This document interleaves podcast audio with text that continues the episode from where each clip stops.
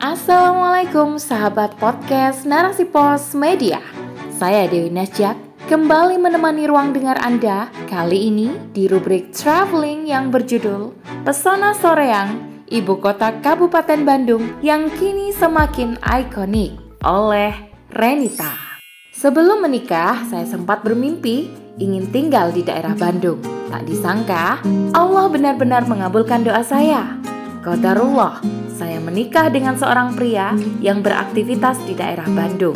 Akhirnya, setelah menikah, saya memutuskan untuk ikut dengan beliau tinggal di daerah Soreang, Bandung. Sudah hampir tujuh tahun, saya tinggal di Soreang.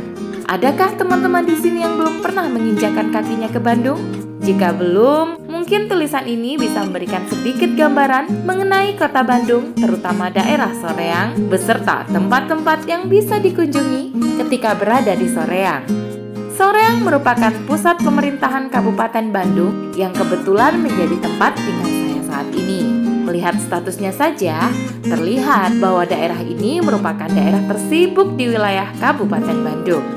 Ya, Soreang bisa dikatakan jantungnya Kabupaten Bandung. Banyak pabrik-pabrik dan kantor pemerintahan yang berdiri di sini. Bahkan akses menuju pusat perbelanjaan, penginapan, tempat wisata dan rumah sakit pun begitu dekat. Beberapa wilayahnya masih berupa hamparan sawah yang belum tersentuh pembangunan ala kapitalistik. Apalagi jika bicara terkait makanan, Soreang bisa dikatakan surga bagi pencinta kuliner karena begitu mudahnya mendapatkan berbagai jenis makanan di sepanjang jalan di daerah ini. Soreang termasuk wilayah Bandung bagian selatan yang berjarak 20 km dari kota Bandung. Pada zaman kolonial Belanda, di sini pernah dibangun rel kereta api untuk mengangkut hasil perkebunan kina dan teh dari Ciwidey, Bandung. Sayangnya, sejak tahun 1970, jalur ini sudah tidak ada lagi saat ini, Soreang sudah memiliki akses jalan menuju tol nasional, yaitu Jalan Tol Soreang Pasir Koja atau Soroja. Soreang juga dikenal sebagai wilayah pusat konveksi rumahan terbesar di Kabupaten Bandung. Sebagian besar penduduknya merupakan suku Sunda, sebagian ada suku Jawa, Cirebon, Betawi, Batak, Minangkabau, dan lain-lainnya. Salah satu destinasi wisata yang paling dekat dengan tempat tinggal saya adalah Kampung Sawah. Mengunjungi tempat ini hanya butuh waktu sekitar 5 menit menggunakan kendaraan pribadi. Kampung Sawah merupakan salah satu tempat wisata kuliner terlengkap di Kabupaten Bandung. Tempat ini berdiri di atas areal pesawahan yang cukup luas dengan konsep bangunan dan ornamen yang kental dengan budaya Sunda. Ada banyak fasilitas yang disediakan pengelola tempat ini untuk memanjakan para pelancong seperti restoran khas Sunda, water park, kolam pemancingan, gazebo, musola yang cukup luas, serta area parkir yang nyaman. Saya beberapa kali mengunjungi tempat ini, biasanya hanya untuk mengajak si kecil berenang. Alasannya karena tempat ini paling dekat dan wahana airnya cukup lengkap dengan harga yang terjangkau.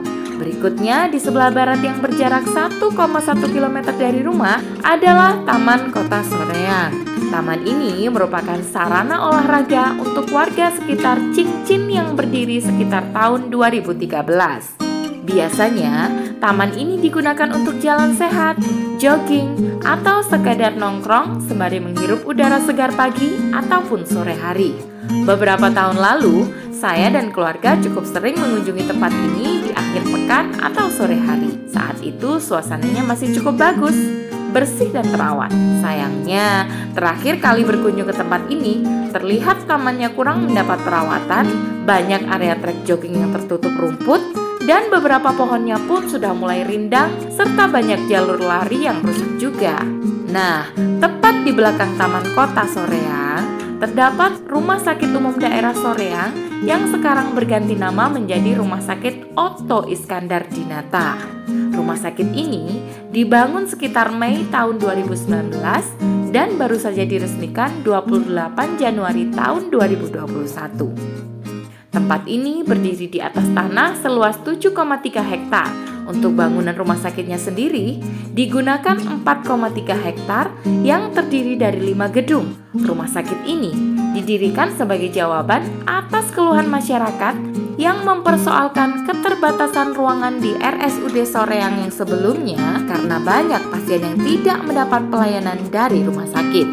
Beranjak ke tempat selanjutnya yang juga sering saya kunjungi bersama keluarga, yaitu Kompleks Pemerintah Daerah Kabupaten Bandung. Pusat pemerintahan Kabupaten Bandung ini berjarak 2,1 km dari rumah saya, sehingga hanya membutuhkan waktu 8 menit untuk sampai ke tempat ini. Ibu kota Kabupaten Bandung yang awalnya di Balendah kemudian dipindahkan ke daerah Soreang pada tahun 1990. Kompleks pemerintahan ini dibangun sejak tahun 1990 hingga 1992 di atas lahan seluas 24 hektar. Hampir semua aparat daerah berkantor di kompleks ini. Di dalam kompleks ini banyak sekali tempat-tempat yang bisa dikunjungi karena memang lahannya begitu luas. Di sini juga ada beberapa lapangan yang bisa digunakan sebagai tempat untuk olahraga, jogging, dan lari. Di bagian depan kompleks Pemda Kabupaten Bandung ini, yang terlihat pertama kali adalah lapangan Upakarti yang biasanya digunakan untuk acara-acara pemerintah ataupun digunakan untuk warga sebagai trek jogging dan lari. Di pinggiran lapangan ini juga disediakan alat-alat untuk olahraga dan juga permainan anak. Nah, tepat di belakang lapangan ini terdapat kantor Bupati Kabupaten Bandung yang memiliki arsitektur khas Priangan.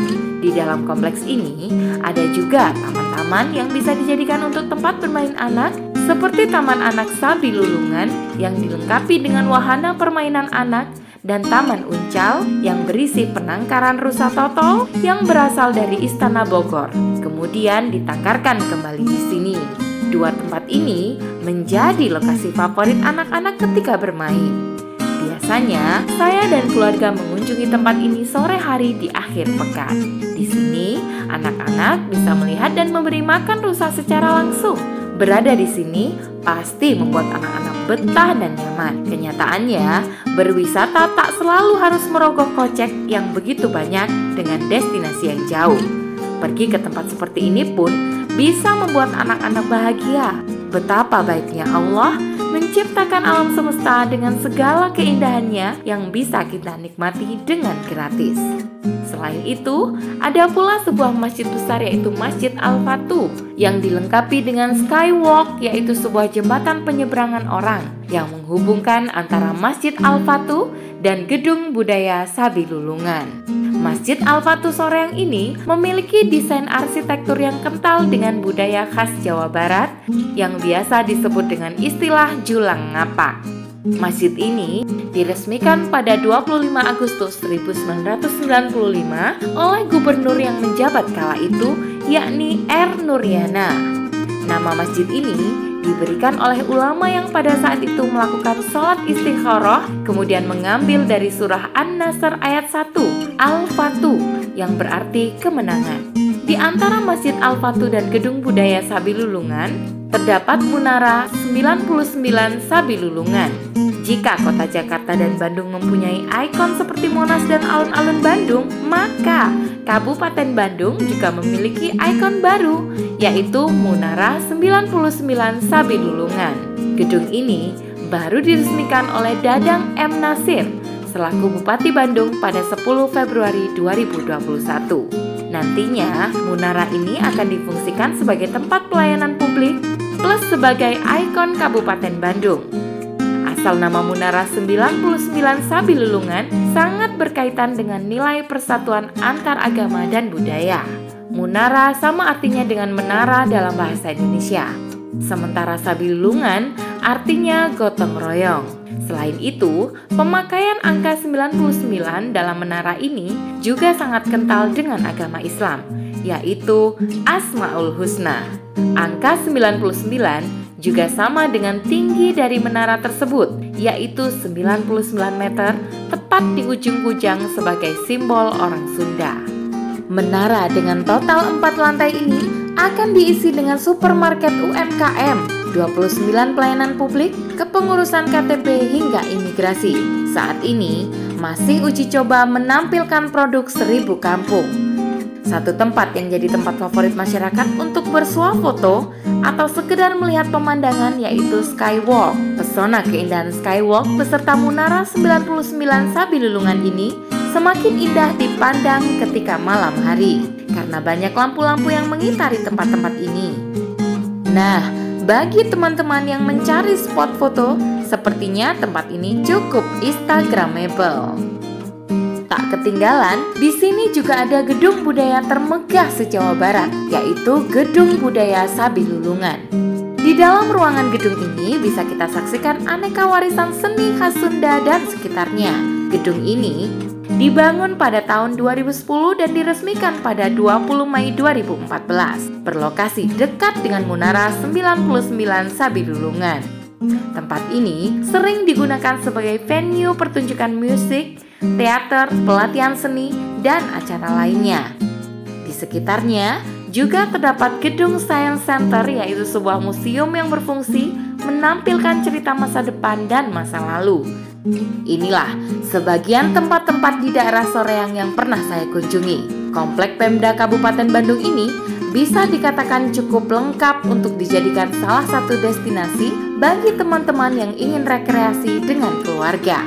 Selain itu, mengunjungi alam terbuka merupakan salah satu cara untuk lebih dekat dengan alam.